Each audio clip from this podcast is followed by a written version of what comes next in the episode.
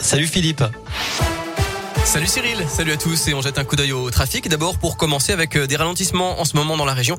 Dans la traversée de l'agglomération lyonnaise au niveau du passage du tunnel sous Fourvière, un kilomètre de bouchon dans les deux sens. Partout ailleurs dans la région pour l'instant, c'est fluide. Et puis attention, hein, je rappelle que d'importants travaux sont prévus ce week-end justement dans cette traversée de l'agglomération lyonnaise avec euh, des coupures du tunnel de Fourvière dans les deux sens ainsi que de l'autoroute A7 à hauteur de Pierre-Bénite. Et puis euh, sur les rails, de gros travaux vont commencer lundi entre le Puy-en-Velay, Brioude et Clermont-Ferrand. Ça va durer trois mois. Vous retrouvez plus de détails sur radioscoop.com. À la une, le nombre de cas de Covid augmente dans les écoles. C'est vrai en France et c'est vrai aussi dans notre région. Dans l'Académie de Lyon, par exemple, qui regroupe les départements de l'Ain, de la Loire et du Rhône, un peu plus de 3800 enfants ont été testés positifs cette semaine. Un chiffre en hausse de 58% par rapport à la semaine dernière. Dans l'Académie de Clermont-Ferrand, qui correspond à, toute l'Auvergne, hein, pour rappel, 2200 élèves sont des cas confirmés cette semaine. Il y en a eu 255 de plus en seulement 24 heures. Et puis le CHU de Clermont-Ferrand fait aujourd'hui un rappel des consignes d'accès strictes dans le contexte sanitaire.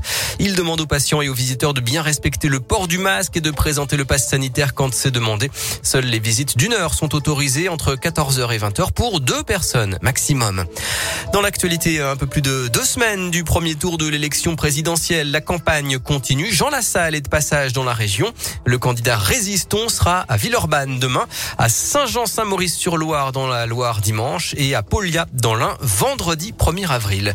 L'appel à la prudence de la préfecture de Haute-Loire après plusieurs écobuages non maîtrisés. Hier, 2 à 3 hectares de sous-bois et d'herbes sèches sont partis en fumée à Monistrol d'Allier. Par ailleurs, une enquête a été ouverte à Tizy-les-Bourgs dans le Rhône après la découverte du corps calciné d'un homme de 70 ans dans un champ. La victime aurait voulu brûler des déchets. Les All Blacks dans la région, c'est maintenant officiel. L'équipe de rugby de la Nouvelle-Zélande s'installera à Lyon pendant la Coupe du Monde qui aura lieu en France à l'automne 2023. Les Néo-Zélandais s'entraîneront au stade de Gerland. Je rappelle que l'Australie aussi sera dans la région. Elle va établir son camp de base dans la métropole de Saint-Etienne et que l'Italie aurait choisi Bourgoin-Jailleux en Isère. En foot, les Bleus affrontent la Côte d'Ivoire ce soir en match amical. Coup d'envoi 21h15 à Marseille. Le coup d'envoi du site d'action également. Trois jours de collecte, de mobilisation et d'information pour lutter contre le VIH pour faire vos dons, le 110 ou sidaction.org.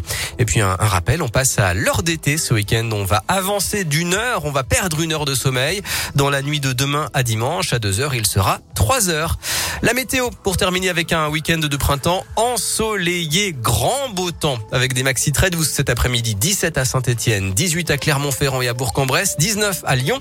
Demain, dimanche et lundi, même programme, hyper agréable et puis possible retour de la grisaille à partir de mardi. Merci